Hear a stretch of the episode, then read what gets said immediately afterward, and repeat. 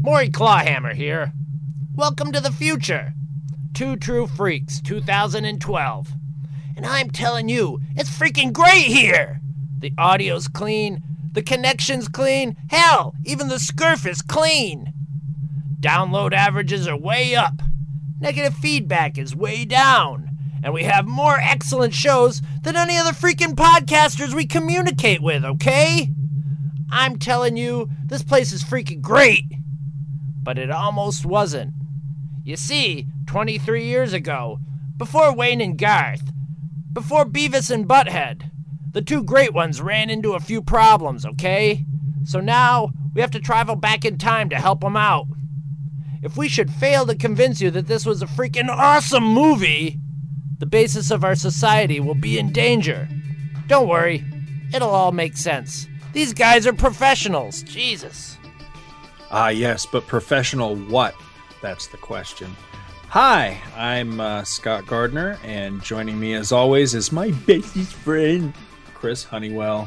Dude!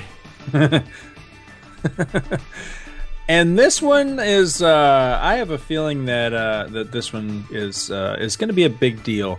Because, you know, we started off, by the way, welcome to, what are we going to call this? Are we calling this Commentary Monthly Monday? Is that what we decided to go with? Monthly Commentary Monday something? Yeah, Commentary Monthly Monday, I would imagine. I don't know that we're going to bother. Very imaginative of us, yes. I might add.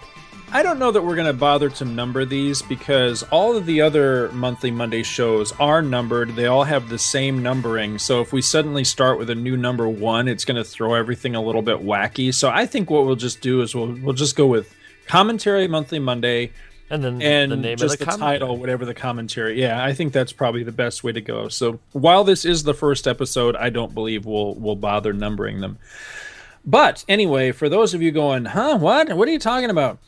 If you go to our forum, which is at forumforgeeks.com, you'll see that we've started a new thread over there where you can go in and suggest things. And the idea was that we'll throw some suggestions out there and then they'll be voted upon every week. That didn't kind of shape up the way I intended it to, but I will be whipping the forum goers into shape here over the coming months and getting them used to what the format's going to be. Basically, I'm going to throw some suggestions out there every month for what we might possibly cover, and I want an actual vote. But I think by a pretty overwhelming margin, when this idea came up on the forum to do Bill and Ted's Excellent Adventure, everybody seemed to get pretty excited about it. This really is a cult classic and a fan favorite that a lot of people hold near and dear. So I have to be honest, going into this, I'm a little bit nervous. I really want to do this one. I want to do it right. I want to do it justice because I, too, really, really, really love this movie. So just don't mess it up, man. Yeah, I know. That's the thing. Is the pressure's on now. But I'm ready to jump into this. But before we get into this, you know, part of the problem is I always want to do the origin story thing, and then we either get right into the movie and we get to talking, you know, and certain things are coming up that we want to talk about that we either never get to it or we end up tying up a lot of time talking about it. So before we actually start the movie, I say let's do the origin stories on this. So how did you first discover Bill and Ted's Excellent Adventure? That's a really good question. It might have been on video. It was probably on videotape. I know I didn't see this one in the theaters. I remember I wanted to, but I didn't. So it was probably on videotape. I really don't remember. All I remember is I always have the same reaction to it. The first 10 minutes, first 5 minutes, I'm annoyed by the characters of Bill and Ted. 10 minutes in, they've both endeared themselves to me, and I'm enjoying every second of the movie. I remember seeing that and going, why do I want to watch these two obnoxious characters? And then going, oh, this is why. Every time. Well, I definitely... Not very exciting, sorry. Well, I definitely remember my origin story for this is that I had never heard of this movie. I had no idea what it was, who Bill and Ted were. I don't remember if I knew even who Keanu Reeves was. I knew who Alex Winter was because he had been in The Lost... He was in The Lost Boys prior to this, right? I believe so. I'm pretty sure. I may be remembering that wrong, but I'm pretty sure... No, I'm pretty sure this came after Lost Boys. Yeah, that's what I was thinking too. So he was actually the one that I knew of the two. If I knew Keanu Reeves, I wasn't really aware of of him. I don't think. I think this was his bust out movie. Right. Well, it's still to me, the thing that I think this is what he was best at. I think this is his best role was playing. Which one was he? He was Ted, right? Yeah, he's Ted. So anyway, I remember specifically how I discovered the movie was I was working at Saturday Matinee in Watertown, New York. I was working at the Salmon Run Mall, and I was one of the managers there. And I'm not sure exactly who turned me on to the movie. I think it might have been one of the other managers who was, he was younger and he was more, into the modern music scene and stuff like that. I think, but I could be wrong. Anyway, I remember it was on our playlist and I'd never seen it, didn't know what it was. And it instantly won me over because of the way the movie opened. There's something about that song by Big Pig that I just love. And it sucked me right in, and I've always dug it ever since. And it was one of those things where working at a video store where we could play movies, and this for the most part's a fairly family friendly movie. There's very few parts that you had to worry about anybody complaining about or anything like that. They're done very well. They're done very tastefully, but there's a level of crudity in here, but, by today's standards, it's tame, and it was played for those who understood it, It was played over the heads of kids, mostly. Right. And it became one of those things where I had seen it or listened to it so many times from it playing that I've gotten to a point where I pretty much got the movie memorized. And it's just, one of my absolute favorites. So, yeah, that's my origin story with it. So, anyway...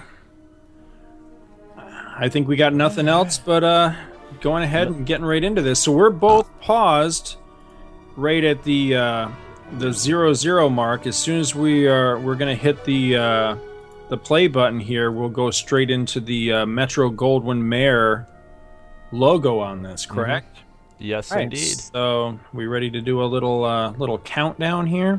Yes, sure. All right, so here we go. Paused at 0-0, and we're going to go in 3. So 1, 2, 3. Nice puppy. Kitty. Maybe I got a milk bone. He said milk bone. So there were other big movies at the time that were under the Orion. What was it? RoboCop, I think, is one of them. Is that right? I believe so, but don't quote me on that. I think maybe one of the Terminator movies, maybe the first two. I can't remember, but I remember they're gone now, though, right? They were one of the ones that folded. Is that right? Probably. I think that they were possibly. See, that's the thing is I never was big on. I'm a film student, but I was never big on like the companies and box office stuff. But right. They may have been an offshoot of a major company that just got shut down. Right. Like Disney has a bunch of those that are they're basically bankrolled by Disney, but they're doing this one does independent movies, this one does kids-based movies, Stuff like that. Well, I remember that this was a time where there were a number of movies in the 80s that came out under the banner of some film studio that ended up having financial problems or ended up folding or whatever. And then they became really hard to find on video. And I can't remember if Bill and Ted was one of those movies or not, but I know that definitely, like, say something like the Monster Squad was on that list. But I think Bill and Ted was popular enough to where it was profitable to keep it available at all times. It's really funny. Looking at this, it totally reminds me of computer animation. You know what I mean? Yeah. It totally has that look of computer animation until you get really close and you can sort of see the scuffs on. Yeah. I love that. I love this opening, though. It's great. See, it makes me feel especially proud that in some small way, I feel like I contributed to the popularity of this film, as a cult classic, because I remember playing this. You were probably the one who showed it to me. And every time we would have it on the playlist, people would be, they'd be just mesmerized by some point of the movie where they would just stop and look up at the monitor and go, "What is this movie?" Because think of the concept of, Chris Matheson's one of the writers, so he's a really good writer. Right. And the whole concept of this, it's got a little bit of the Terminator time travel story, but there's a little rip on it. It's sort of like Buckaroo Banzai, where it doesn't fit in any category. It's got a little after-school special to it.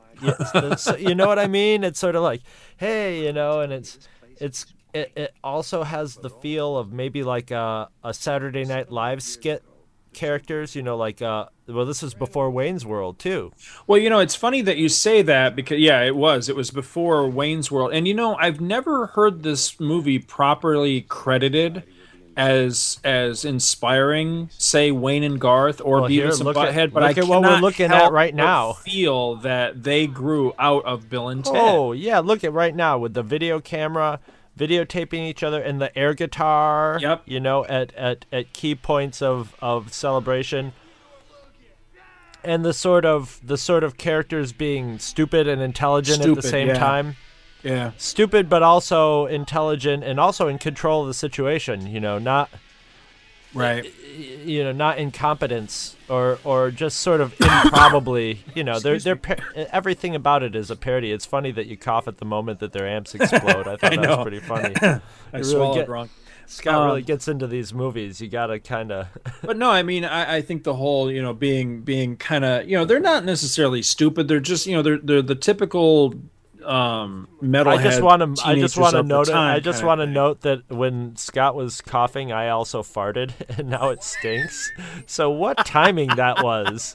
You're coughing, I'm smelling a stinky fart just as their amps explode and the smoke pours out. Just a little too much information for the listeners, the viewers. They're viewers now because probably they're watching Bill and Ted along with us.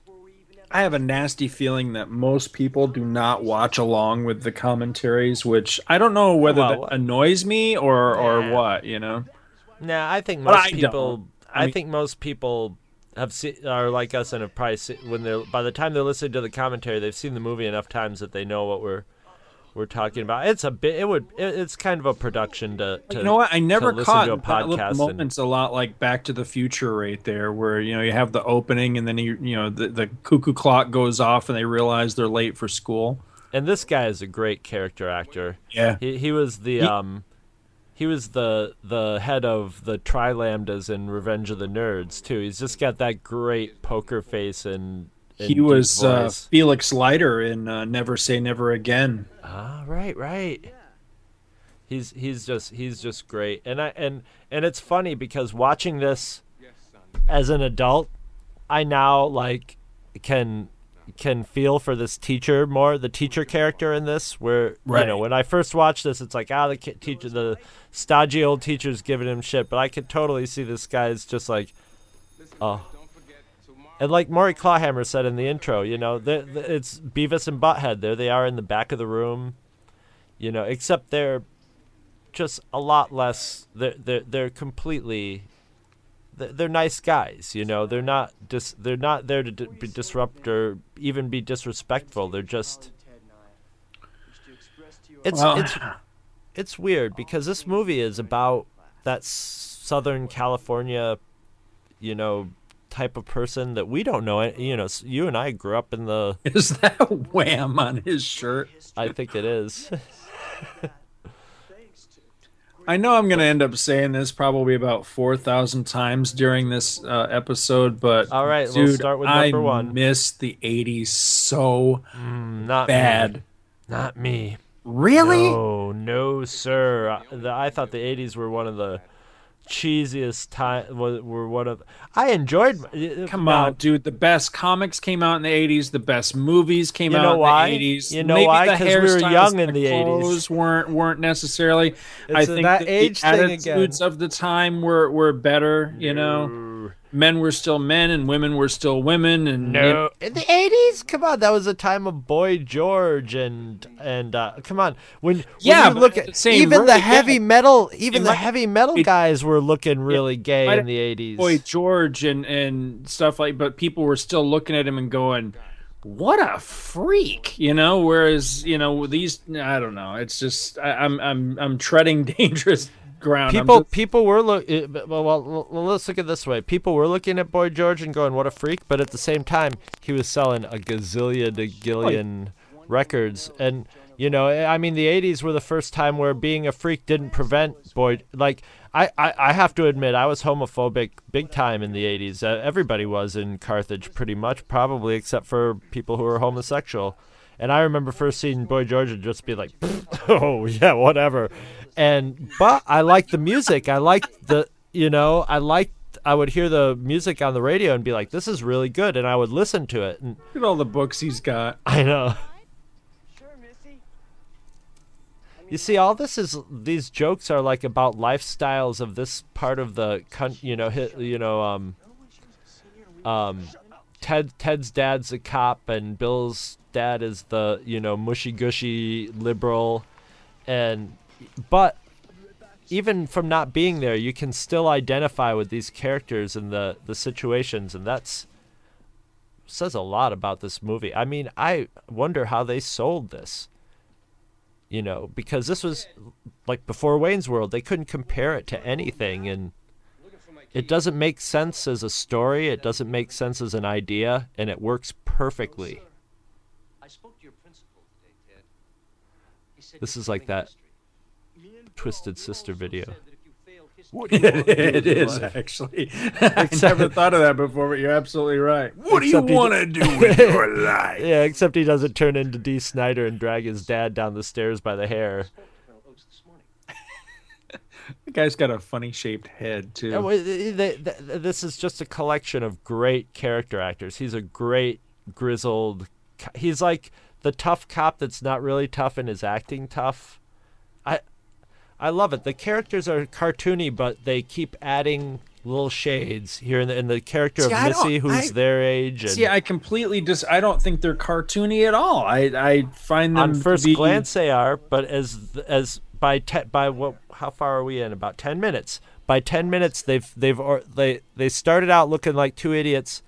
They keep adding little shades here and there. By 10 minutes in, you've got a fully formed characters of real people, and that's a really amazing feat of writing and acting.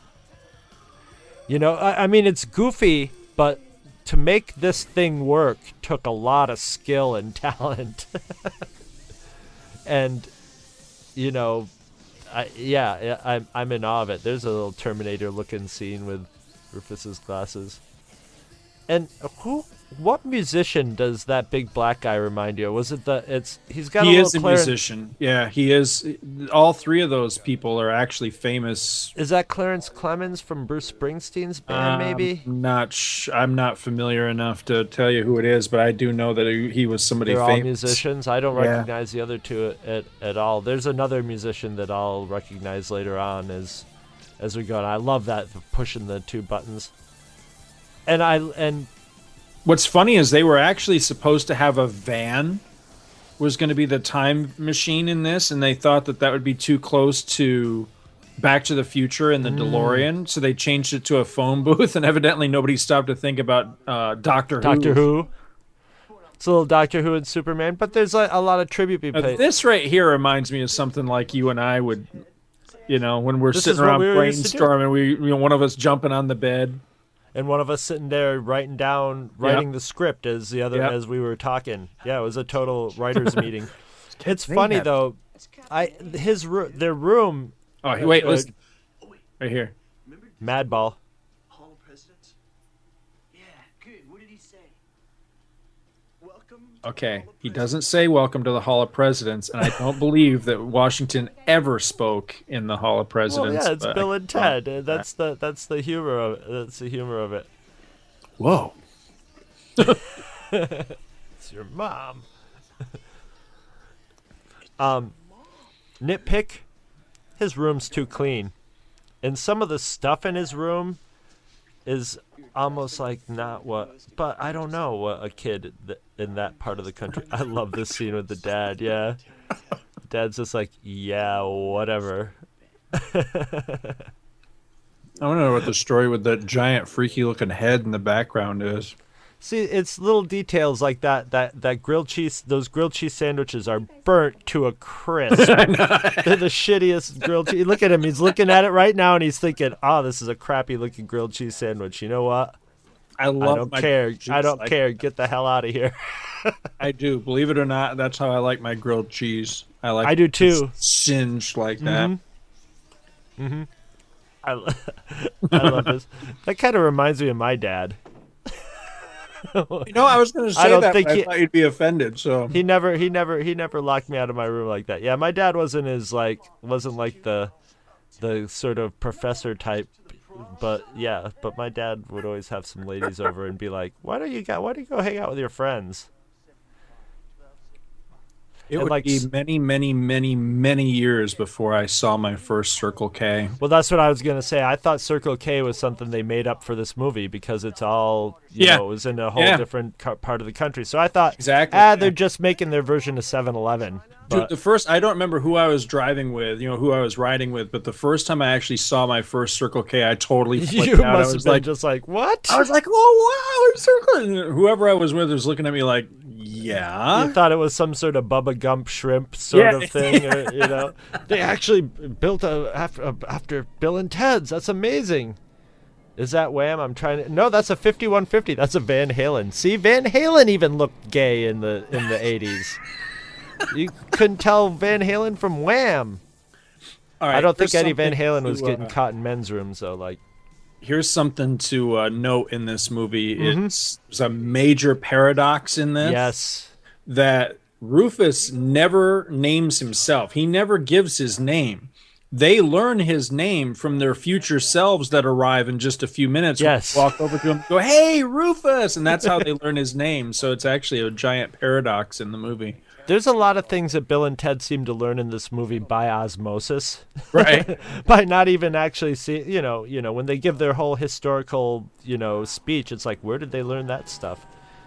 There's also a little continuity error in here that I'll point out at the second part of it, since it'll make more sense then. But when we revisit this, there's something that I'm gonna re-note it now because I sort of noted it last night, but I didn't go back to this part, so now I'm going to keep my eyes peeled. And this sort of thing is a little trite now, but at the time this sort of stuff was just hilarious. There are so many lines that came out of this movie too, like strange things are afoot at the Circle K. And this scene right here has got to be one of the most famous scenes in movie history.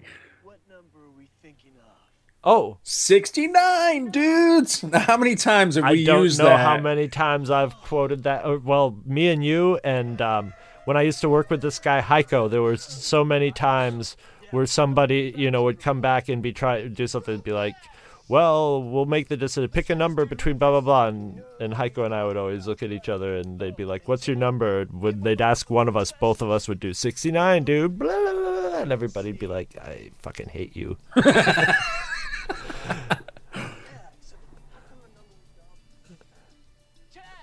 And I love. Wow, they got a lot of dialogue in that. Yep. In that 3 seconds. Hey, where's the top of the phone booth? Oh, the antenna. Yeah. Huh. Yeah, there's a little. There's a bit of continuity errors. I like the little spinny pattern on the ground too. It reminds me again. I like the fire trails or the DeLorean in Back to the Future. Mm-hmm. Well, that was a big 80s effect. Is they really liked animating, the little power thing. And now that I see my continuity error is, in fact, not accurate. It does match up, so I was wrong, so I won't mention it later unless I find something else. Well, you know, I've said this before, but I'll say it again. It's these movies with the practical effects that I think hold up really, really well. Yeah, I mean, your eye is so working on so many unconscious levels that it picks up on computer-generated stuff. That's all there is to it. Oh, I see. The antenna comes up after. Okay, I missed that before. But still, I don't think it was on top of the other one that just disappeared. Well, in that time, shouldn't they have had, like, the bubblegum fixed one? You know, technically. And I love this here. Basically, what he says, the circuits of time. So they're in a computer right now. Right. They're traveling through a computer that has all of time on its memory circuits or something like that. That's awesome. Or it's saying the universe is some sort of computer. And it's got a little bit of string theory going on there in 1989 with all the parallel strings, which are probably all parallel futures. That's cool. These are some great sets here in medieval times. They really took the time to look at that cart. That is some old wood on the cart, and you know, that may seem like, well, of course, but if you notice a lot of movies that have these, they'll find a set like this, but yeah, but it's only the set, though. All this footage is from another movie. Well, this is the most stocked footage of. I mean, that's just a total gag of it being stock footage. It looks like a Monty Python. Yeah, I was gonna say exactly. It's like when Monty Python would show the old ladies clapping or stuff, and then they cut right to. But you know, they could have fudged this around a little. But those are real old tents, and when you look in the background, they're set up with the real tables with candles on them and everything. They really put some time and effort into this.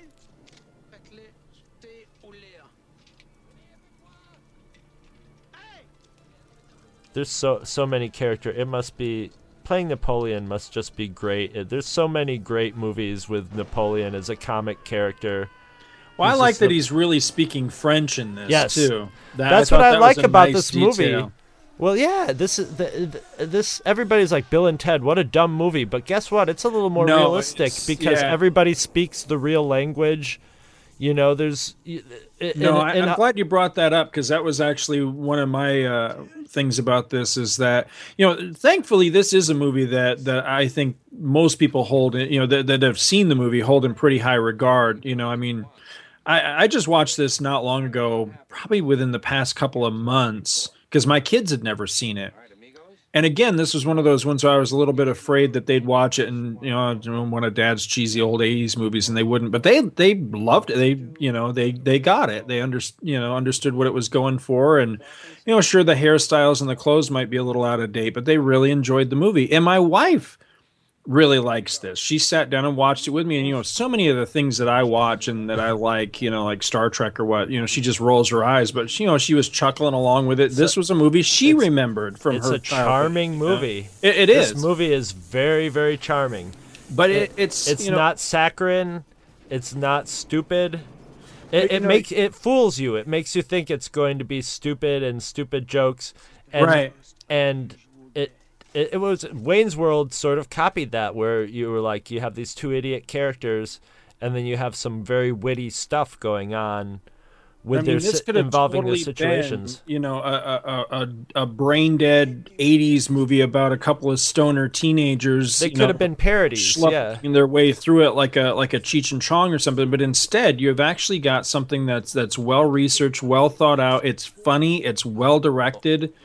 And, well, if you notice, the characters of Bill and Ted, the people that they're basing them on reality probably would be on pot, but you get the feeling that Bill and Ted, they don't, they definitely are like. Oh, look at the King Kong poster in the background. Yeah, right on, and there was a Mad Ball on the end of Bill's bed in his room too. Another favorite toy of mine. I never got one a favorite, but just a. Great design. The balloon says "Party On, Dude" on it. That was cool. Does it? Yeah. I love that. I love you get to see all the characters have that moment where they're going, is this real? What the hell is going on? And is that kid really Keanu Reeves' little brother? Because he looks like Keanu Reeves. He looks like he would be his little brother. He does, but I don't think he is. Now, see, Deacon's room looks very authentic, I think, as far as there's candy wrappers in the bed and stuff like that. Right, right.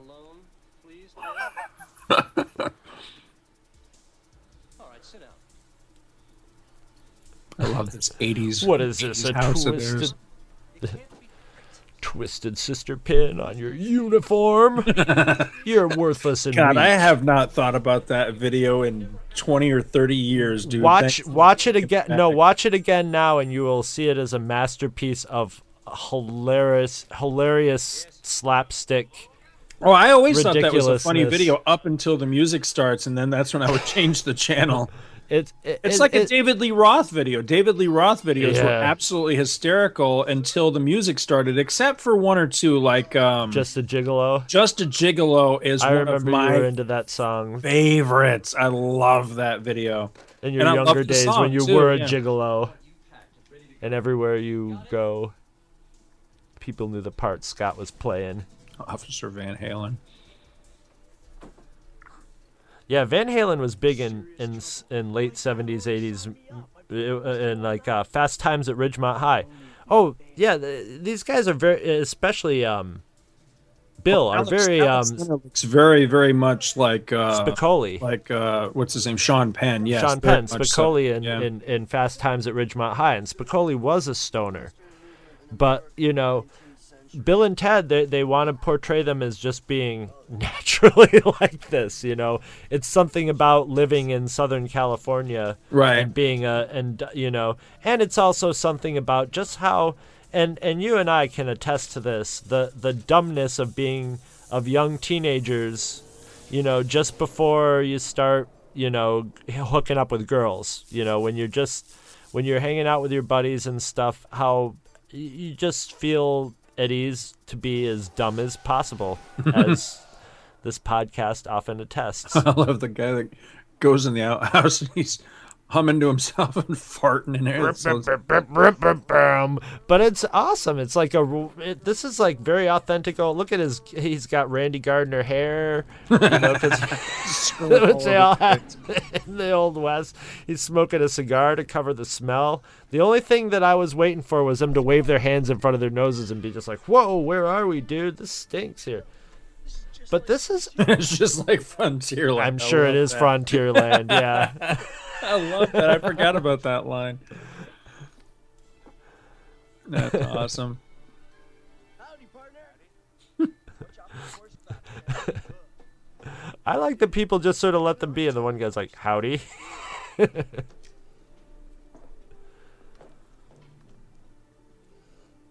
But it's fun in these movies to imagine. They need to have the three old guys from Back to the Future 3 going, take a look, see, we're just breezed in the door. Somebody's priority edited that on and these are those are real bottles, real old bottles of beer. Look, they got the ceramic caps on them. I love all the there's just an eye for detail in this movie.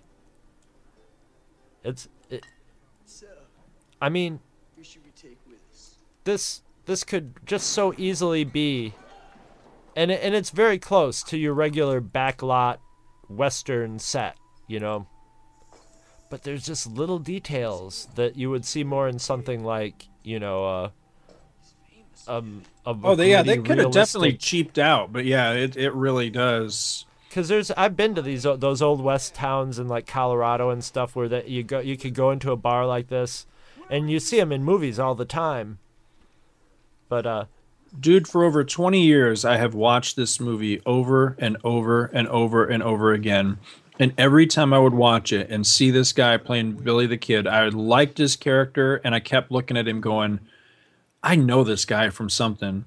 And it wasn't until, I mean, very, very, very recently that I finally found out who he is. And I felt like a major idiot when I realized who he is. He's Ram.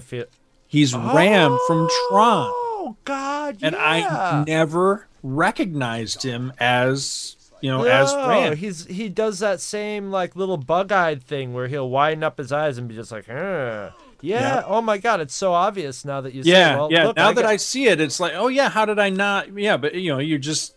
Well, I'm even dumber than you because you had to tell me, so don't feel bad. Somebody told me. I read it somewhere. Somebody told me or something. But once I saw it, I was like, "Oh my God, how did I not?" Mm-hmm. Yeah, exactly. Realize that.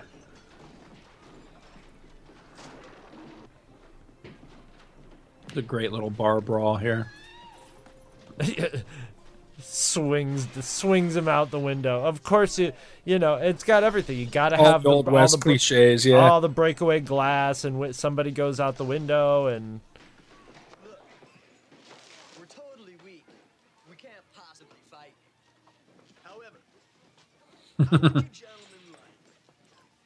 Wait a minute, where did he get the that must have been the shirt that was tied around his waist before. Right.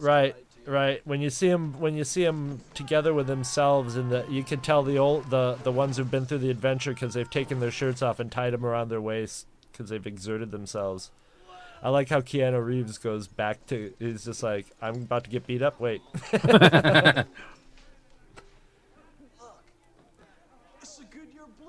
Keanu Reeves hasn't really done much comedic acting after this. It's too bad because it's really what he's suited for. Well, he did The Matrix, so I shouldn't say that.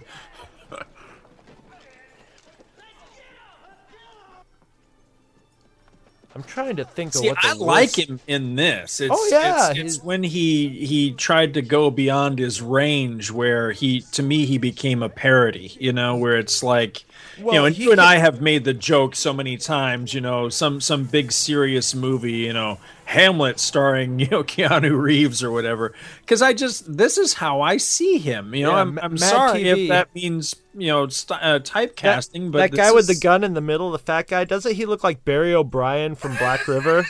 He's like the spitting image of Barry O'Brien. And that's what Barry O'Brien would be doing if he was in the old days there. He's got a Nerf football. Now, this guy that plays Socrates, did you ever see Scrooged with Bill Murray? Yes. At the very beginning of the movie, right after he received his visitation from the Jacob Marley stand-in, and he's awaiting the first ghost coming to him, he starts to have that little meltdown in the restaurant. Uh-huh. The guy that plays the waiter is the same guy that put Socrates in this. Yeah, and it's so weird to hear him speak English in that movie.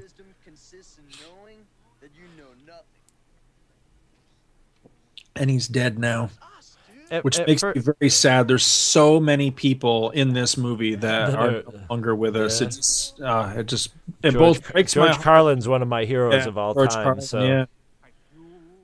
George Carlin, Socrates, and there was somebody else because I was looking at some of the other things these guys had done, but I've decided I'm going to stop doing stuff like that. I like to just be able to bring my own knowledge, rather than looking up and going, oh, I didn't know, they were in this, that, or the other thing. Like the thing with Socrates and Scrooge. That was something I remember watching Scrooge for the first time and going, oh my God, it's Socrates as a waiter, So great. What are you doing here? It's really, I'm split on the performance of, not as much the performance, but the character of Socrates. He becomes sort of the most cartoony of all, except for Napoleon. But Napoleon was cartoony, it sounds like, in real life anyway. But he, his reactions all through the whole thing are very almost like a little kid or a simpleton. Right. Maybe it's the language barrier, but he's very. But then I was like, Socrates maybe thinks he's having a hallucination or a dream or something. I think he's very enamored of Bill and Ted. Yeah, and I like how there's just so many details. Okay, the first two they have are Socrates and Billy the Kid, and they got the two of them here, and they form a bond. Because he's like, hey, Billy the Kid, keep your eye on Socrates. And by the end of the movie, you can tell Billy the Kid and Socrates are kind of better friends because they've been together through the whole thing. Right. Just little character things that never would have... You know, they could have just been, okay, now they're at the Renaissance Fair, you know. It could have been that, you know. I always love these the medieval style hats that make you look like a cone head there. They make you look like John Gras, I think.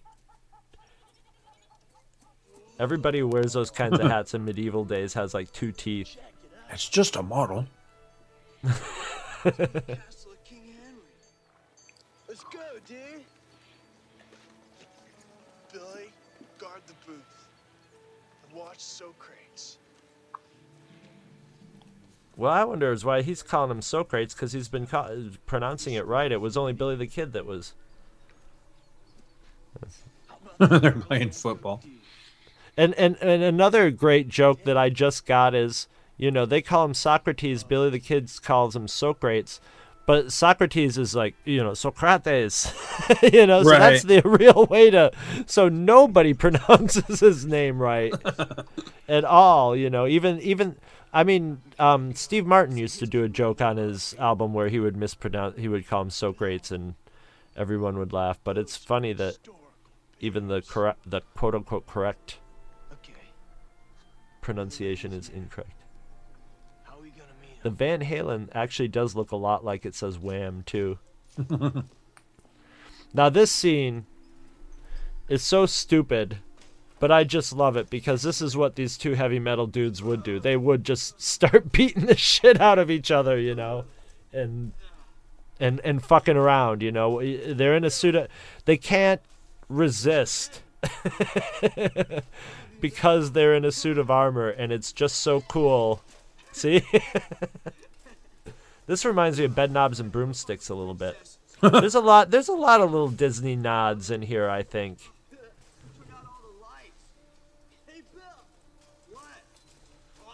They start doing the Empire Strikes Back. I love that. Yeah. I love that their t-shirts are hanging out the back of their armor. But I love it. That looks like a real. It probably is a real, you know, old. There's just so many details. There's gonna be chickens walking around. I love a movie that has chickens walking around. I'll never rule the universe with you. Hey Bill, what? We totally don't know how to sword fight.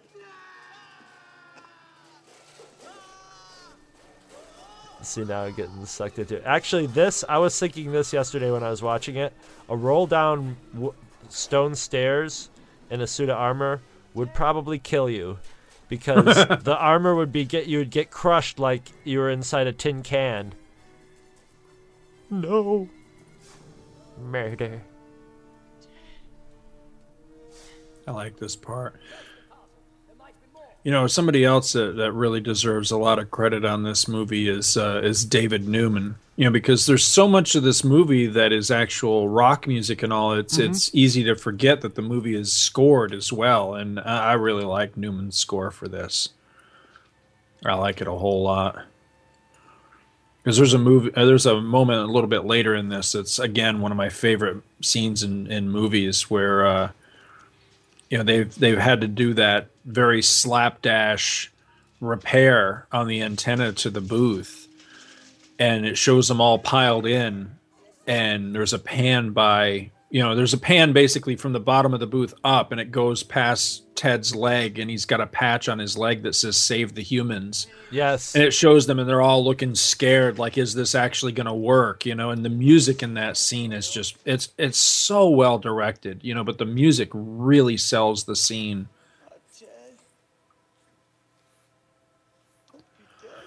I like this scene a whole lot, but Ted's explanation of having fallen out of his suit is completely ridiculous. Well, towards the end of the movie, there's a few things that don't necessarily make sense in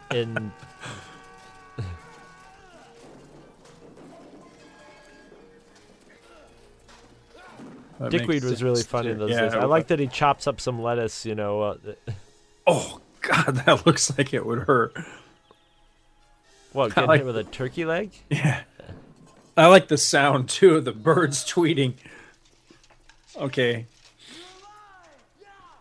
Yeah, I know it's coming. Oh, I miss the 80s so much. I think you can get away. There's no way you would get away with that. I think you could get away with that. Not all the time, but you could get away with it in a Bill and Ted Adventure because they could say it's their characters. Dude, I will bet you $20 that when Bill and Ted 3 comes out, if it ever does, that's not a joke that they will do in There's already a modern version of that that's used in humor all the time. It's the no homo. It's where here's where I get the sound old. It's where the young kids of today, when two guys are talking about something and one of the guys says, hey, I love you, dude, no homo, or anything that could be taken that way, you follow it up with no homo just to make sure that they know that it wasn't meant homo. So never you could have they would that's what they would have said. They would have said no homo after they would have hugged, but it would have been the same joke. They would not have dropped the F-bomb. I like how they it's funny that they invented the whole dumb but formal speaking. The whole I'm going to hold my hand over my heart and put the other hand in front of me and recite. And I like that he said recite some lyrics, and he actually made up lyrics. I thought some Iron Maiden lyrics were going to come. What does your father want? I thought it was kind of lame of Bill and Ted not to have taken the princesses with them when they had the chance and left them to marry the old ugly men. God, that guy's ugly. Off to the right. That guy's like a frog, a toad. I wonder if those are the guys that they're supposed to marry. I'm betting that's what the whole idea is. It's a father, they're betrothed, and then the muscle behind him. And I like how he's just walking in going, I can't believe I'm doing this in my own house. Put them in the Iron Maiden. Iron Maiden? Excellent! One of the best. I remember that being one of the best lines when I first saw this. It's good. It was in the trailer. Awesome. Yes. That's just classic. Another thing, well, I guess there's a little bit of blood stain on their chopping blocks. This reminds me of Army of Darkness, where they're coming in with the car. He fell from the sky! Well, something that was pointed out to me was that the way they end up escaping in this, with the executioners actually being their friends and setting them free, I guess there's a scene like that in The Three Musketeers. And this director, whose name I completely forget, ended up directing Disney's Three Musketeers a few years after that. I don't know if that scene is played out again in that, but I just thought that was interesting. I believe there was something similar to that in History of the World Part 1, too. Could be. Where Mel Brooks got saved by... I think Gregory Hines, was it? I've only ever seen that movie one time. I love that movie. It's not his greatest comedy, but it's got its moments. Plus, I remember Margaret Humes in it, who is from Black River. I remember that movie being on, and my mother, you know how my mother was. Yeah, your mother was raising hell. Why are you letting him watch this? Turn the channel. That one had a lot of religious humor. It had a lot of ripping on. It started out ripping on Caveman, but I believe I remember it having a lot of jokes and stuff. Well, yeah, it's Mel Brooks. Yeah, I love it. Oh, there's always sheep or chickens running ahead of something. Right.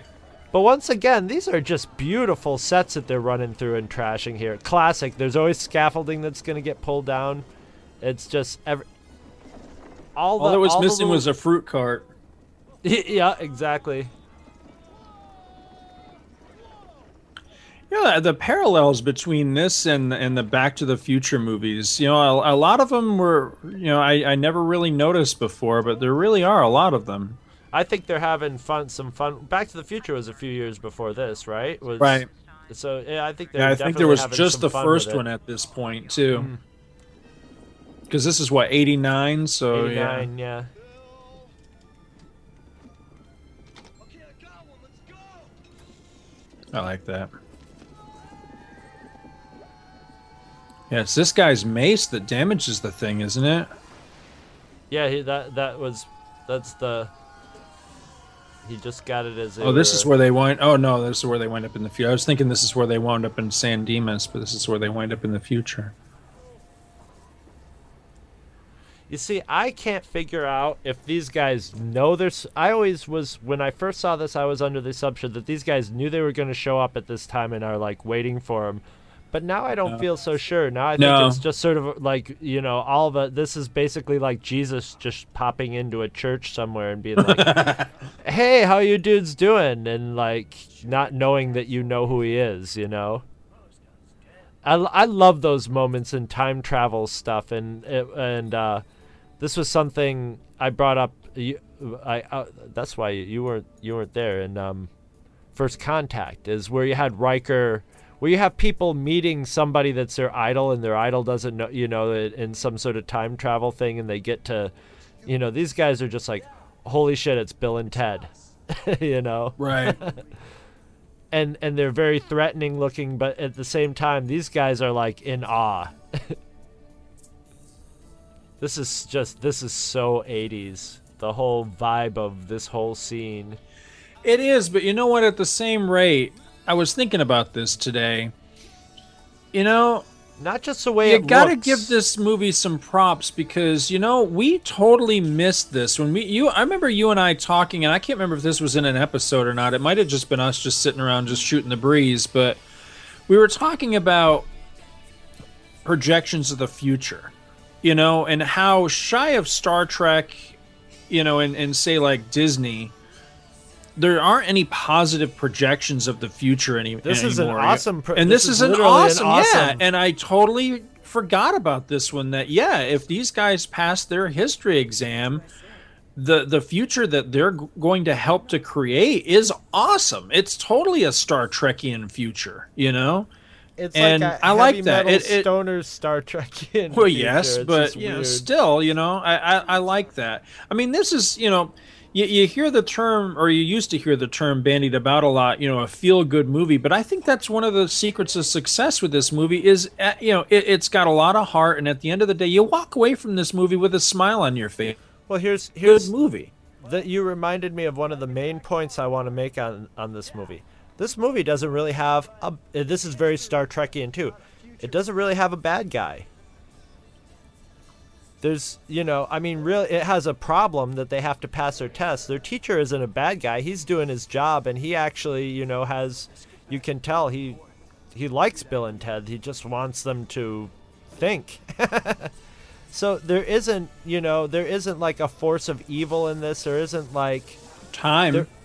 Time is like something that they're coming up against, but it's not evil. There's not an antagonist. Yeah. I never thought about that before, but you're absolutely right. Yeah, everybody is pretty cool in this movie, and they could have totally some security guards that are dicks and stuff, but you know, those are just minor authority characters. There's these piggy guys are dicks. The writers, these two guys right here. One of them is Chris Matheson, and the other one's the other, whatever the other guy's name is. They're great. They're so condescending. I'm guessing this guy's Chris Matheson. He looks like he looks like Carol Ramis. Ooh, Barton. I love that. It's ice cream. I love how they I love that Napoleon's just a big little kid, and that he's just like, well, I'm Napoleon. I'm going to dominate all these kids for now. And he actually was a big fan of ice cream in real life, supposedly. Another movie that needs to get brought up in reference to this, speaking of Napoleon being in it, was Time Bandits. Was another good sort of time travel movie featuring Napoleon and comedic, that I'm sure this is having a little bit of, you know, it has a lot of the same historical eras in it, you know.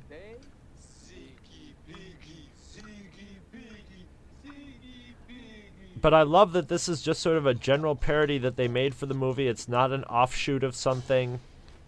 It's totally... it had to be a labor of love. It had to be someone's inspiration. It couldn't have been... This couldn't have been put together in like a studio boardroom, you know, of like, let's make a commercial movie. Is this CGI? This stuff with the... It might be early CGI, yes. It looks a little too slick and polished for that, but at the same rate, I'm not sure how else they might have done that.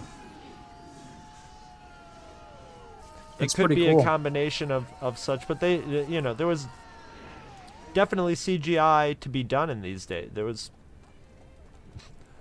I'd like to know where some of these sets are, if they are sets or if they actually went on a location somewhere. That looked like it might have actually been a composite matte painting, the long shot of the building. Now, remember the episode of Star Trek: The Next Generation we did not long ago? We'll Always Have Paris. Mm-hmm. This was the crazy scientist guy that was like being pulled between dimensions. He put on some weight between then and Star Trek: The Next Generation. And it was you that pointed out to me, and I never noticed it until you pointed it out, that he's got something phallic in his hands in almost every scene. Every scene in this, I love it. Is it corn dogs and?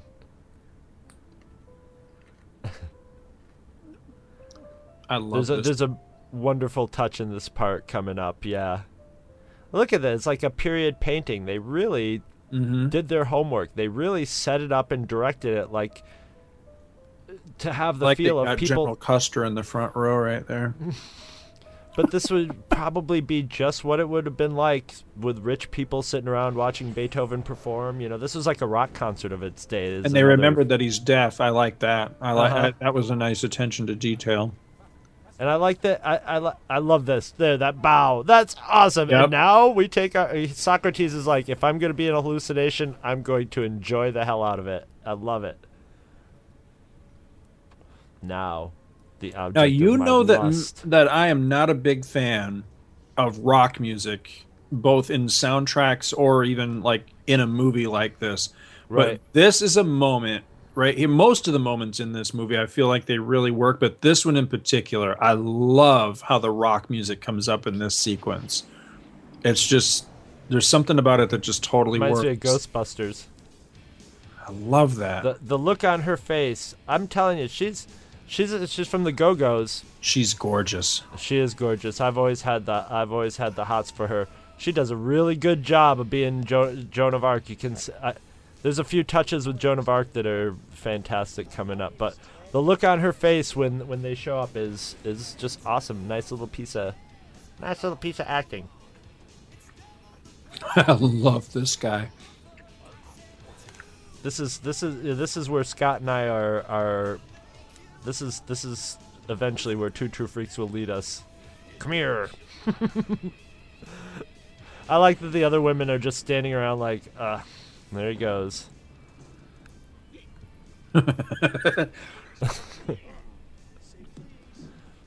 See, from this point on in the movie is where they sometimes get a little, you know, the whole come on, Genghis. It goes straight from Genghis Khan to Abraham Lincoln. I know. That's awesome. And somebody was obviously a Star Trek fan. Somebody's on their game. Somebody's on their... Look at that. Look at that set. Mm-hmm. Look at how dressed up that set is. There's a chess game going on. And who grabs Abraham Lincoln? Genghis Khan. Oh, buddy. Awesome. Together again. That's what I thought when I saw this yesterday. It's like, yay, together Kirk, again. Help me, Kirk.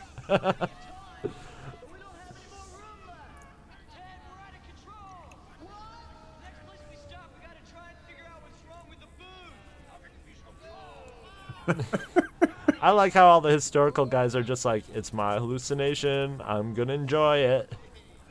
So what happens when they come out of the thing if they're all standing out? I know, do they just pile up like old 40s teenagers outside of a phone booth or something, just like crushing Abe Lincoln underneath them from the centrifugal force? Now at this point, I like this guy who plays Napoleon. He does a great job. You know who would have been... I looked at this and I'm like, you know who would have been great as Napoleon, and this guy's sort of channeling him a little in the scene? Rowan Atkinson. Who's that? Mr. Bean. Oh, okay, yeah. I could totally see Mr. Bean doing this scene especially. I love this. I saw this guy in something not long ago, but I cannot for the life of me remember what it was now. It was like a commercial or something that I saw him in. He's got a good prick face. He does the great, just like I just love that he's really speaking French. I think that that's a beautiful detail because they totally could have just fudged that. They didn't. That's one of those added little details of realism that. Well, if this movie was like a serious time trip, I love that they gave him subtitles for saying shit though. But yeah. Even if this was I love that he has a stomach ache from all that piggy ice cream too. But even in a serious time travel movie, they might have fudged it and had everybody speak in English. You know what I mean? Right. They do that all the time. It's just so accepted in movies. I love it when they take an outrageous situation and they add. Any scene of somebody getting thrown out on their ass is funny. Idiot. That totally reminds me of Clouseau. Yep.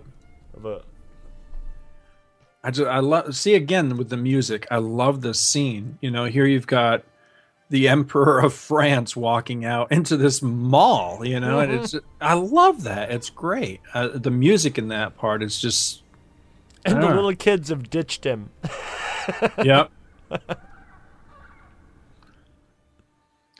Now, there's a deleted scene here in this part that I would love to see what it was all about. It's the background, because I can remember seeing a picture. I think it might have been on the back of the DVD. I forget, or not the DVD, but the VHS. I forget. But there was a picture where it's in this setting, and it's Lincoln with his hand on Genghis's chest, like he's holding him back from doing something. And I'd love to know what that was all about. I love. Also, you get a little bit of history that's gone. It's disgusting. I know, and he's just squishing it in his hand. And the sound effects that they add to it, it's just like full of historical. This is that scene I was talking about. Just listen to the music in this part. Save the humans. But look at the looks on their faces. They used to make pudding cans out of metal. Oh yeah, I forgot about that. Yeah. The metal pudding cans. Now they're all plastic.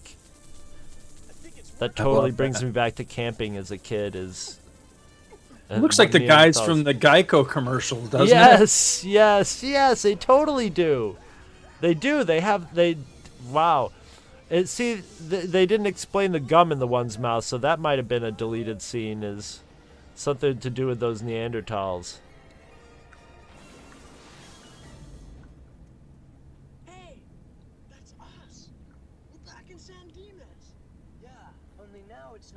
See, in this scene, what made me think it was weird is Rufus gestures for them to get into the phone booth, but he actually gets in that phone booth and goes away, and then another phone booth comes in. So I don't know why he's gesturing for him to get into his phone booth.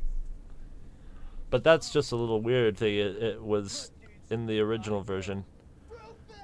George Carlin hated being in movies. He just didn't consider himself an actor, so... Would you say that this is arguably his most memorable role, though? Because I would argue it's definitely his most memorable. Yeah. He wasn't in movies very often because he hated being. He was in Car Wash, I believe. Was he? I believe he was in Car Wash. Oh, Car Wash. I was thinking, used cars. I was used like cars. No, yeah, Car Wash. He was in a few movies. I hear he was great in Kevin Smith's Jersey Girl. I hear he's the high point of Kevin Smith's Jersey Girl. And I know all this because I remember hearing Kevin Smith talking about how hard it was to talk him into doing it, or how he didn't think he would do it because he didn't like doing movies. And you could tell his delivery is a little flat in here, but it's just awesome to see. You know, it's almost like the movie gets his stamp of approval. Which not much got George Carlin's stamp of approval. Look at Fruit's right up against the wall. I know. He's just facing the corner. Faced backwards. He's faced backwards all the while they're talking. He's just sitting in the phone booth, mashed into the corner. And I love how amenable she is to. They're just like, drive us around. They even get her to drive like horribly. Look at that headset. Mm-hmm. Radio. Listen to the radio on it. You could. Well, he's got a bunch of notorious lady killers. He's got Beethoven was see, Beethoven immediately is like, hello. But like Genghis Khan, Joan of Arc. Look at see Beethoven still just like he's just like hi. Dennis Frood, Abraham Lincoln. There's sodas in the fridge. Mom, can you give us a ride someplace? She never even questions, like, where did this phone booth come from? How are all these people piling out of it? California, man. See, Freud's got the vacuum cleaner. And he's got... Was that Socrates in his boxers there? Yeah, he was ironing his toga. I love that Genghis Khan is like, drink. Billy just... Yeah. It's the 80s. There's a montage. See, again, with Freud in a phallic object there. Billy's spitting on the plates to clean them. That's awesome. Well, this is also a callback to a Clockwork Orange, a famous sex scene in the Clockwork Orange with undercrank camera and in the William Tell overture. I love that they tell everybody to watch their robes on the escalator.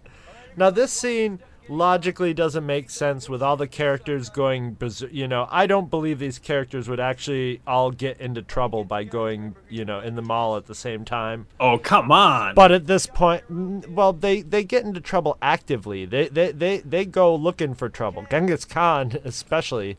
But all of them are, you know, most people being a stranger in a strange land would be sort of like observing and stuff. These guys start causing a ruckus, but it serves the story at this point, so you know it doesn't bother me at all. I love this. There's a guy in the audience that is so totally me in this one part. I look at all of them; they all look genuinely. Even him, he's good at looking bored.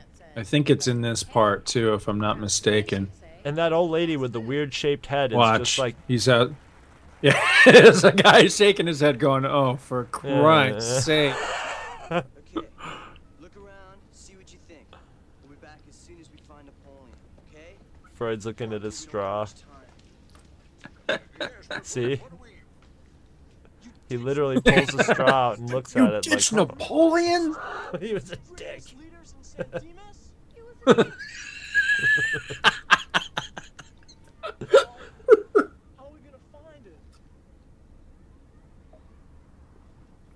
Looks like the same ball field from Bad News Bears. No, oh god, the Jason Robards movie that I love so much. Oh, you got me. Oh, what's the name of that movie? That's another one I'd love to do a commentary for one day. Max Dugan Returns. I love that movie. You've never seen that? That's really good. No, I love that movie. Water slides, dude. We had Water Fun Village. Yep. When we were little kids. Napoleon gets in as a child.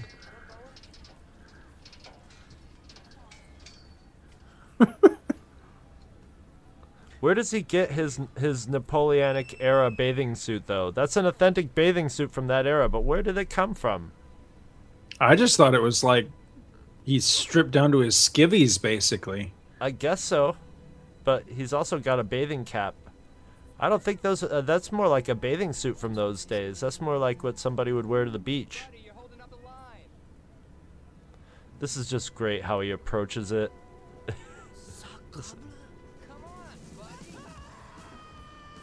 haven't been on a water slide in so long. That'll have to be a project for... when we do Star Trek... Celebration. We got to go Star Wars. Star Wars. Yeah, Star Trek Celebration. We all got to go to a water park, man. Yes. And shoot the hair metal hero out of one of these things like a cannon. You need to do the water coaster, dude. That's at over at Typhoon. Okay. That would be awesome. Yeah, you don't have to ask me twice. I'm sure a water park will be just what the doctor ordered in August in Florida. The see-through nature of his bathing suit makes me extremely uncomfortable in this entire part of the movie, especially the way he's handling those kids. Yeah, maybe that's why they kept him on his belly for all these shots. That could be. That could very well be. My mom, see, yeah, my mom got me a, and I, hi little girl, my mom got me a white bathing suit when I was a kid once, and I used it once and was just like, holy shit, that was the worst idea I've ever had in my life. That's the worst idea for a bathing suit I've ever seen in my life. Who?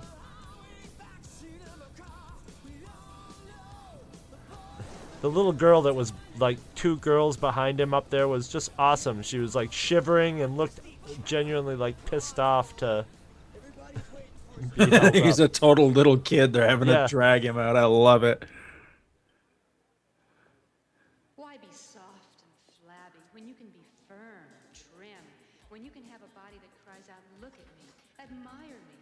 Oh, she is such a doll. Now, was it you who was telling me she's like big into like S&M crazy? No, who were we? We were just talking about somebody a couple of nights ago. Maybe it was Michael Bailey who was about that. Yeah, I didn't even realize she was from the Go-Go's until I just heard that. I'd heard that too. I heard she, yeah, but you know what that means, I don't know. You know, because what one person's idea of what S&M is, I don't. You know, maybe someone saw her on the internet in a costume or something. So I don't know. I love this. What would happen? I like, he's like, what are you, a musician? Yeah. I love the salesman's look. He's just like, uh-huh. Uh-huh.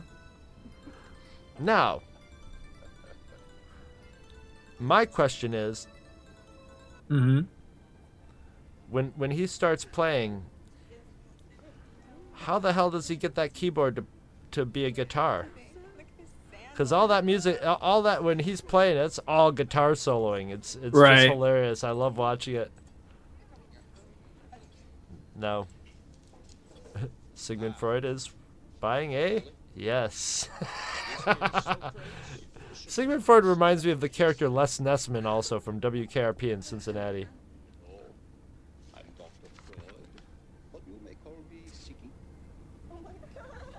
That is some 80s hair.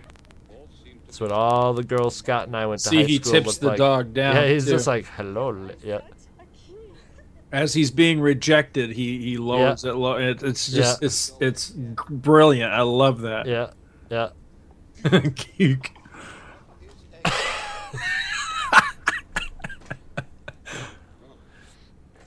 Now this guy must have been some martial arts expert. Oh yeah, he is insane. He's insane with this bat when he starts swinging it around. This guy knows his shit. I think that they need to go into those enhanced Star Treks, and in the Savage Curtain, they need to give him a metal baseball bat in that episode. Yeah, that would be awesome. See, now this I buy. This I buy him. Being like, a new weapon or so. But everybody, you know, Abraham Lincoln getting in trouble. Well, he just gets in trouble because this guy thinks that he's got props that belong to him. Abraham Lincoln's a lawyer. He could work it out, really. He could say, hey, well, go, you know, check. See your hat's still there. You know, we'll check the label or something. I love it. He shoves him backwards and runs. See, this piece of music here is one of my favorites in the movie. I think this is just a great piece of music. It's Beethoven. Well, this is just this is a great montage. That, you know. Yeah, yeah. Exactly. I don't think it works with the characters 100%, but it's just great. Like I don't see Beethoven getting hauled out of this store because he's jamming out, because he's pulling people in there. He's got a million people around. Yeah, that his arrest never made a whole lot of sense. Doesn't make sense. Just in the story, it does. I love this. Boing. Unless if it's guilt by association, you know. Right. He's got a cap gun. Well, see, this guy keeps looking at his watch like it's closing time or something. So. Yeah. What does he got? A kick me sign on his back, yeah.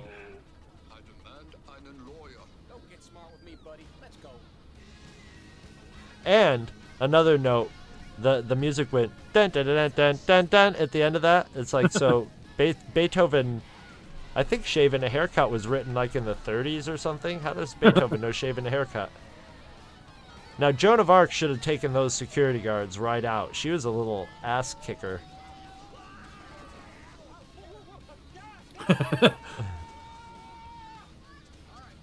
Come on, Grandpa.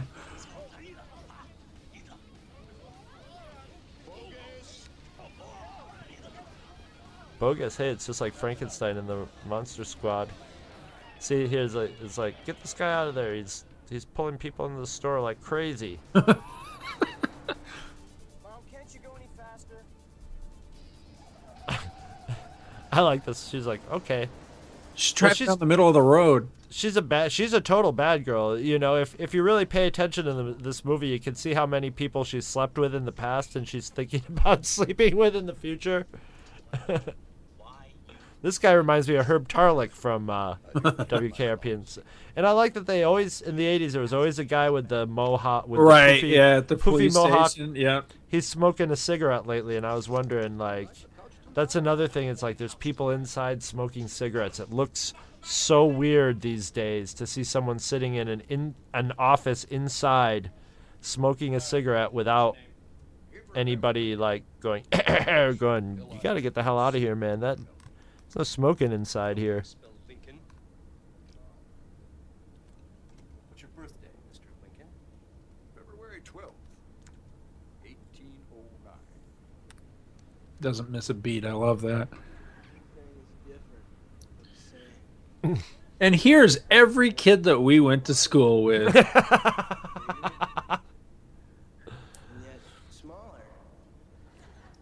But I love it because he's actually kind of a sympathetic character right here. Because you can tell he's, no, he's not. Yeah, I know. But, you know, you can tell he's like... he's got the guy in front's going, and... like, come on, say it, dude, or we're going to kick your ass. Yep. So he just got an A because he plugged the high school football team. Yep. That was our high school, 100%. Yep.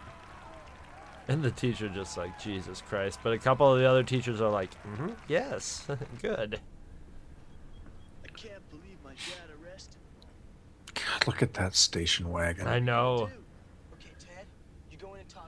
You don't see many of those driving around anymore. You remember when you could actually sit in the back of the station wagon and like play with your action figures and stuff while your parents drove you all over the place? Yeah, they were fucking boats, man, those things. It reminds me of that hearse that we went to Pennsylvania with that yes. one time to visit your aunt.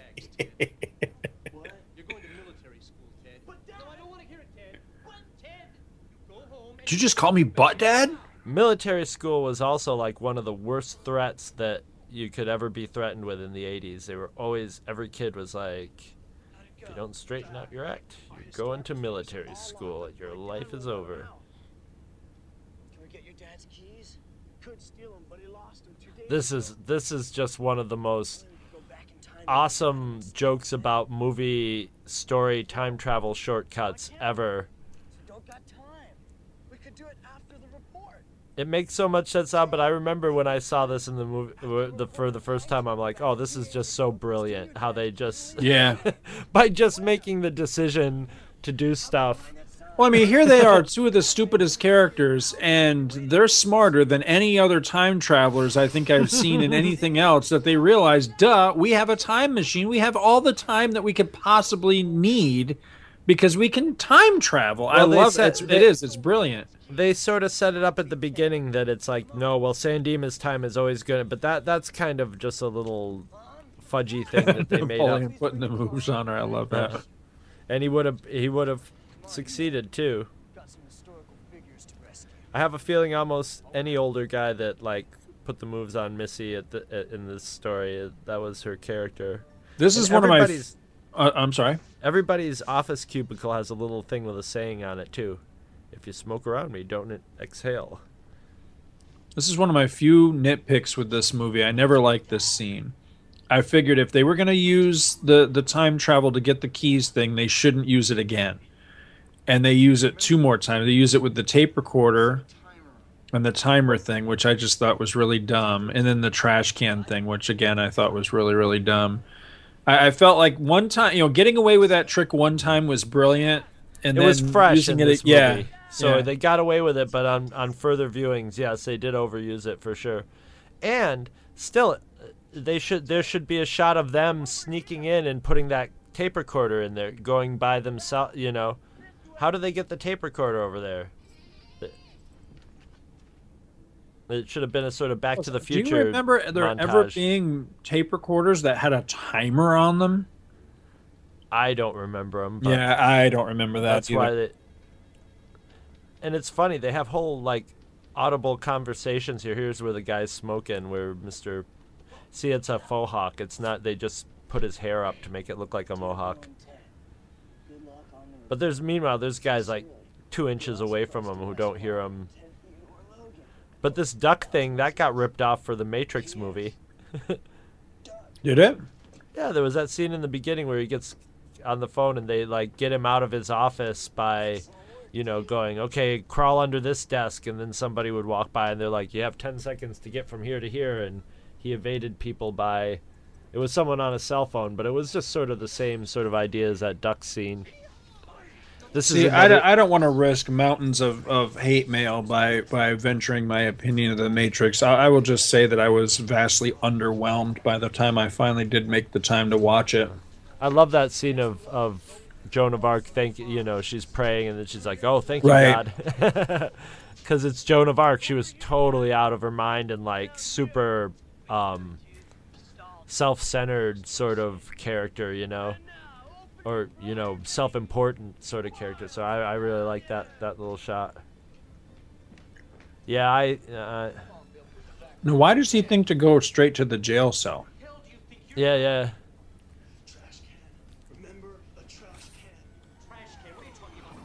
Remember to assault my dad. And we'll even write Wild Stallions Rule just as a little fuck you to his dad. I just noticed that on the wall of the jail where there was written E=MC². Oh, really? Yeah. I never noticed that before.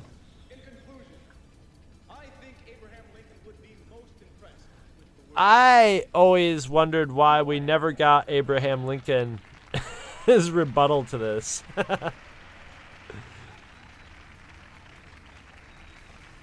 Oh, dude. Harsh. And I'm sure I speak for. That's the 80s. How did they get this whole light show together?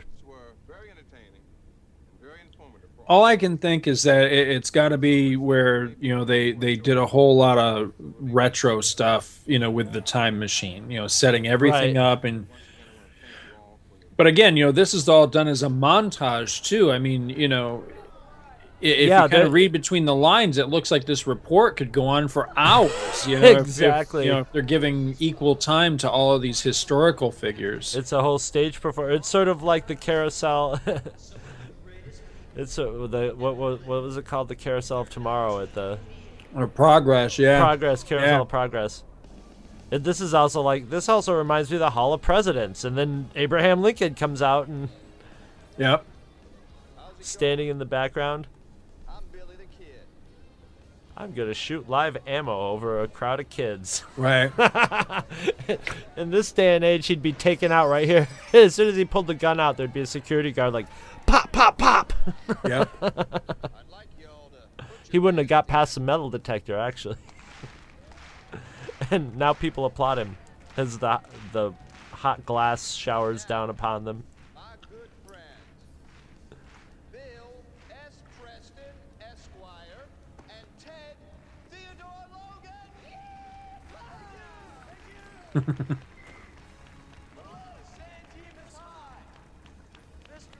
I'm glad that half-shirt style went away.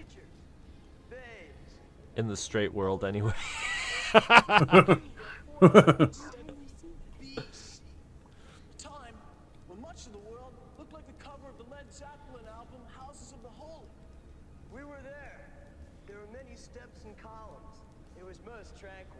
It's very... This is very Hall of Presidents. It's just great. Everybody stands on...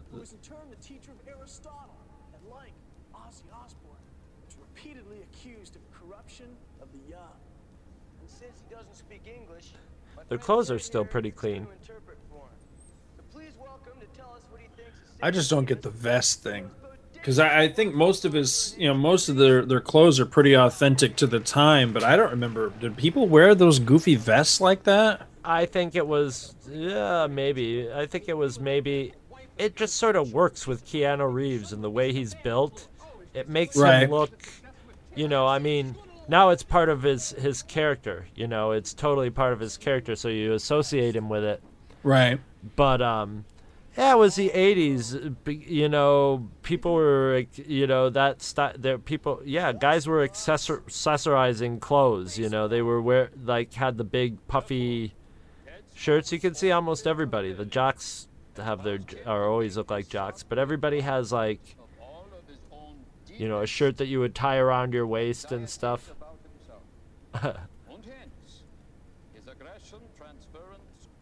I like that he knows what an Oedipal complex is too, or that Bill knows what an Oedipal complex is, and Missy knows what an Oedipal complex is too. I like that it hints that she's slept with their teacher in the past. Yeah, too. Yeah, I thought that as well. It is indeed a pleasure to introduce to you, gentlemen. We picked up medieval Mongolia. I always wondered what happened. I heard there were plans of making, like, for the last 10 years, I've heard a couple times that they were planning on making a new Bill and Ted's movie. Supposedly there is one in the works, but I don't know, you know, until it actually materializes, I don't know. How would you pull that off with an adult Bill and Ted? It would be... Well, I mean, you know, not to spoil ahead too much, because I know that eventually we do plan to do, you know, the sequel, but just by the way the second one ends, I don't know, you know, where can you go from that? You know? Exactly.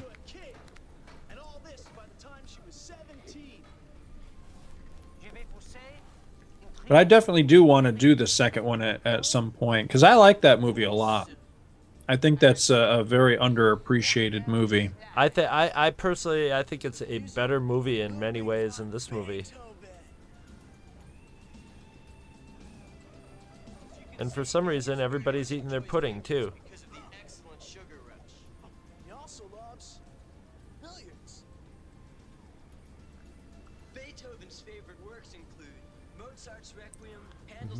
Beethoven's doing a little Thomas Dolby action there.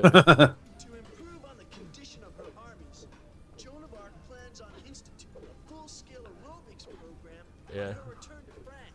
I mean, I used to know people in high school who wore those half shirts all the time.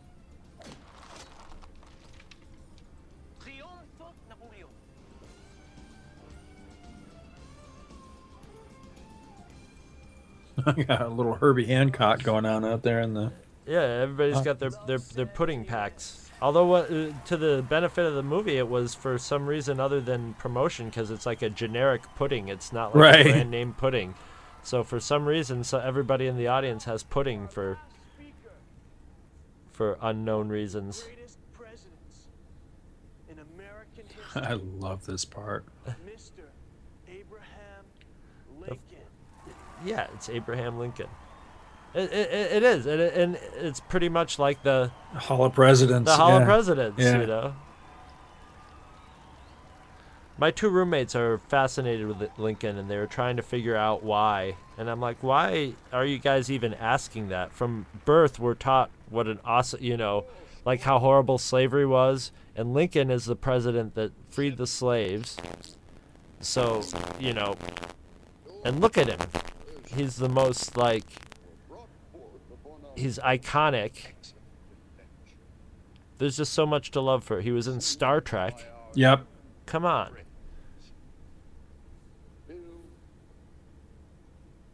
He basically, he has become probably in most people's minds, him and George Washington, just like your classic idea of an American president, you know.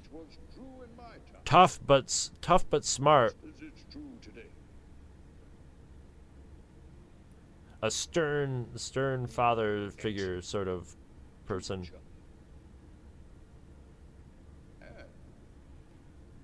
Hold on, dudes! I just love the look on his face. And look at him. He's got the whole lanky thing down, you know. Whereas his shirt sleeves are a little too short. Legs are a little, you know, the pant legs are a little too high up. The shirt sleeves are doing the Pee Wee Herman thing. Yep. At this point, a lot of people have sort of seen these telephone booths do their things, and they're just sort of like, hey, whoa, all right, whatever. I think Bill's father just sort of shrugs when he sees the sparks on the ground like that, but that's highly unusual. A little stunned silence, and then they're just like, huh, interesting. That was a great effect. Yeah.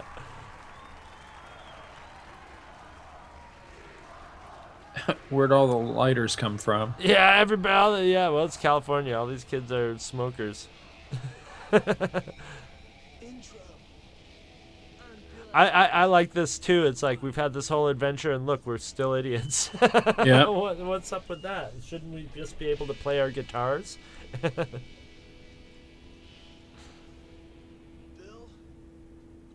What's the back of his shirt say? Can't read it. Yeah, I can't read it either.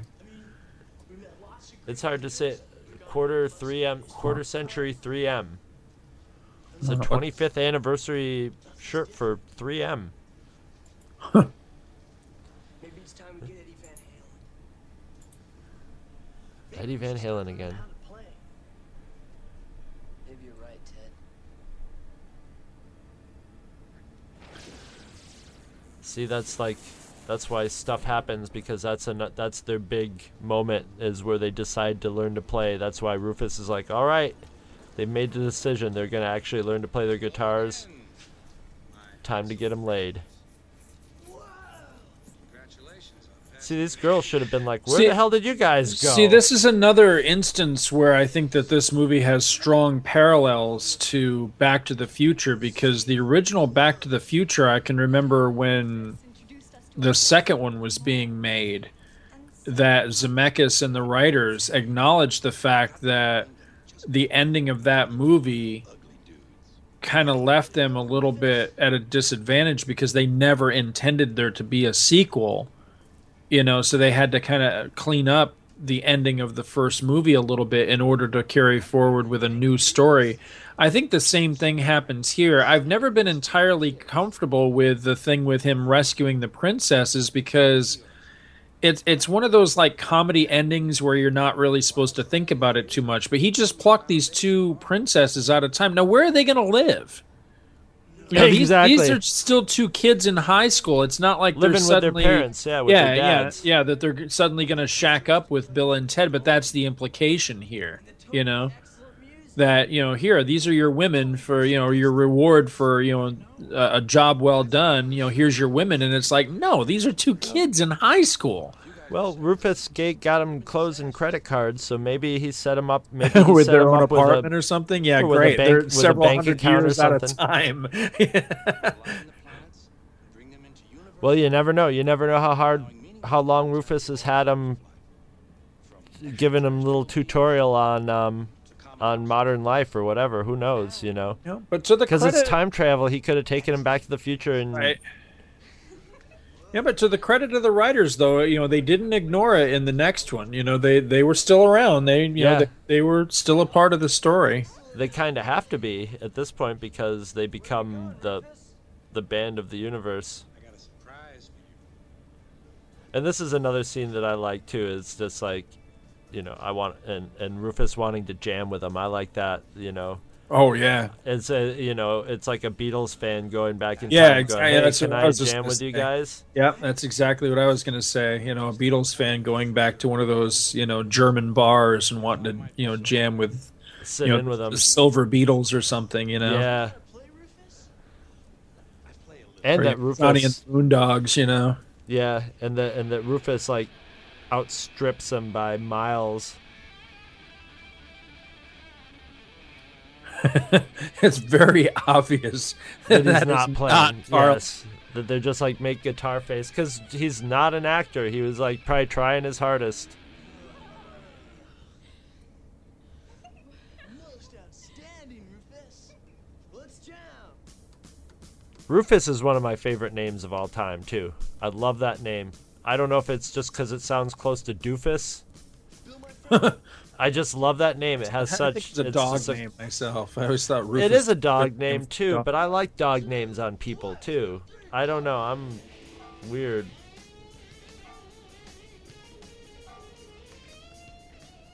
And I like that they actually suck. Although, you know what? The guitar playing is a little better than it actually should be. They do get better. And like Dino De Laurentiis, one of Dufo DiManzo's contemporaries. Eyeballs. Yeah, well, they have that love-hate thing going on.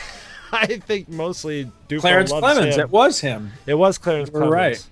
Fee Waybill. Okay, Fee Waybill was from She's a Beauty, One in a Million Girls. He was the lead singer from... do that again. What was that band? The bartender's name was Duncan MacLeod. Isn't that the character from the Highlander TV series? It very well might be. What the hell was that band that Fee Waybill was in? My band has gotten compared to it, and I can't remember them. I can't remember. I'll remember one day. He's a weird. He was that weird lumpy. He's a weird looking guy to begin with. They were a crazy band. They were one of those bands that started out doing weird character stuff on stage and then had like 2 hits on MTV. What's weird is, you know, some of these songs are arguably, you know, classics now because of this movie. But these bands that did them, I mean, it's like every one of them on the set, you just look at them and go, who? Yeah. No, to me, there's some good guitar work on this rock music, but it's pretty generic 80s movie music.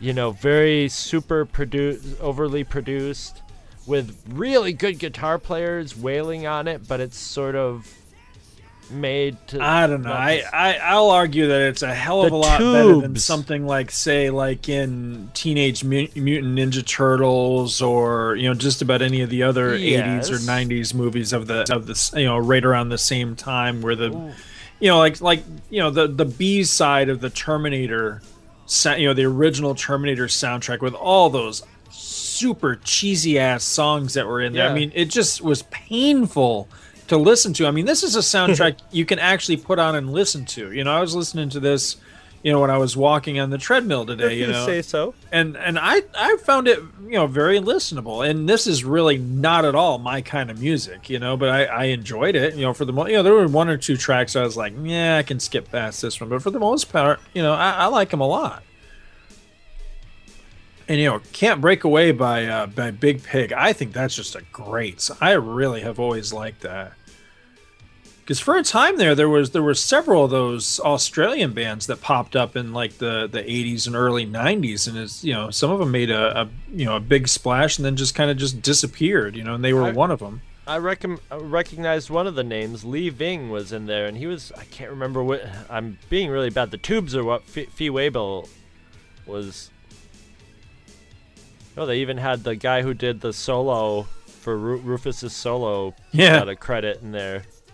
War and Peace, that was the stock footage. Yeah.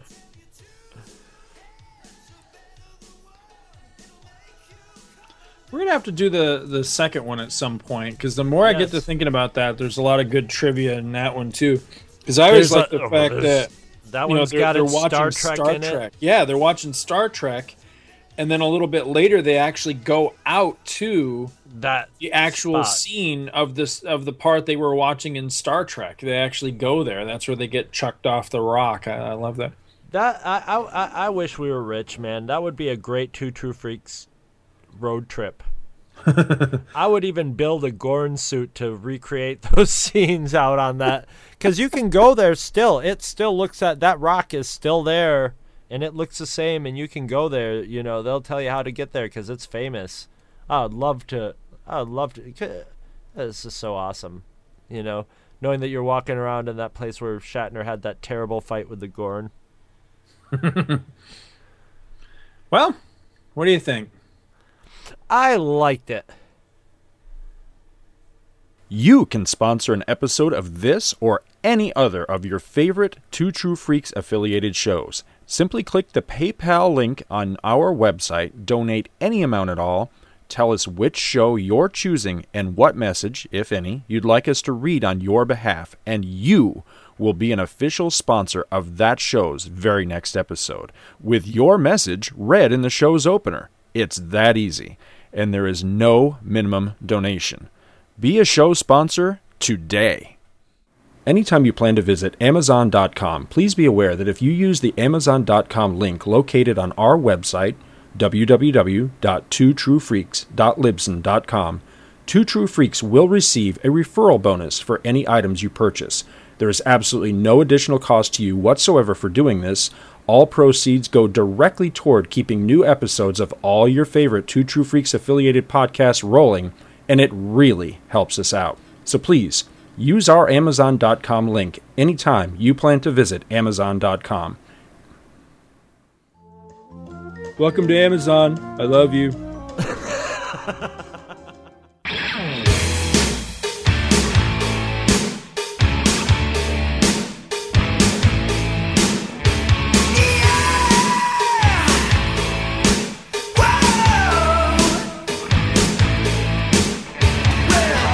Visit our website at twotruefreaks.libsen.com. Two True Freaks is always spelled TWOTRUEFREAKS. Libsyn is spelled LIBSYN. You can email Two True Freaks directly at twotruefreaks@gmail.com. Join our forum at forumforgeeks.com, where you can discuss all of the shows on our feed with us and your fellow listeners. You can find Two True Freaks on Facebook. Just search for Two True Freaks. Dumbass. And hey, you can friend me, Scott Gardner, on Facebook too. My name is spelled SCOTTGARDNER. You can friend me on Facebook too, if you can find me. Now available, Two True Freaks t-shirts. See our website for details. Two True Freaks is a very proud member of the Comics Podcast Network. You can check that out at www.comicspodcast.com, where you can hear our new episodes when we put them up. We are also members of the League of Comic Book Podcasts. For more information, visit comicbooknoise.com/league. If you ever leave your house and you actually have friends, why don't you tell them about Two True Freaks? Thanks for listening, and join us every Monday for new episodes of Two True Freaks.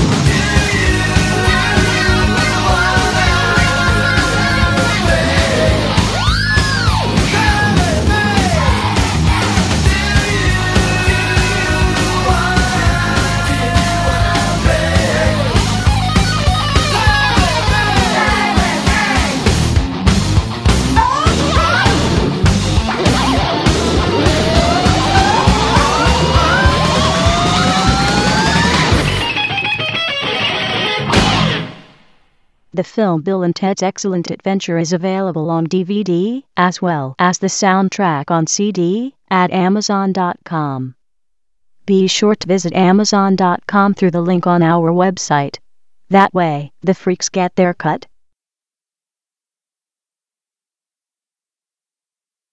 Party on, dudes!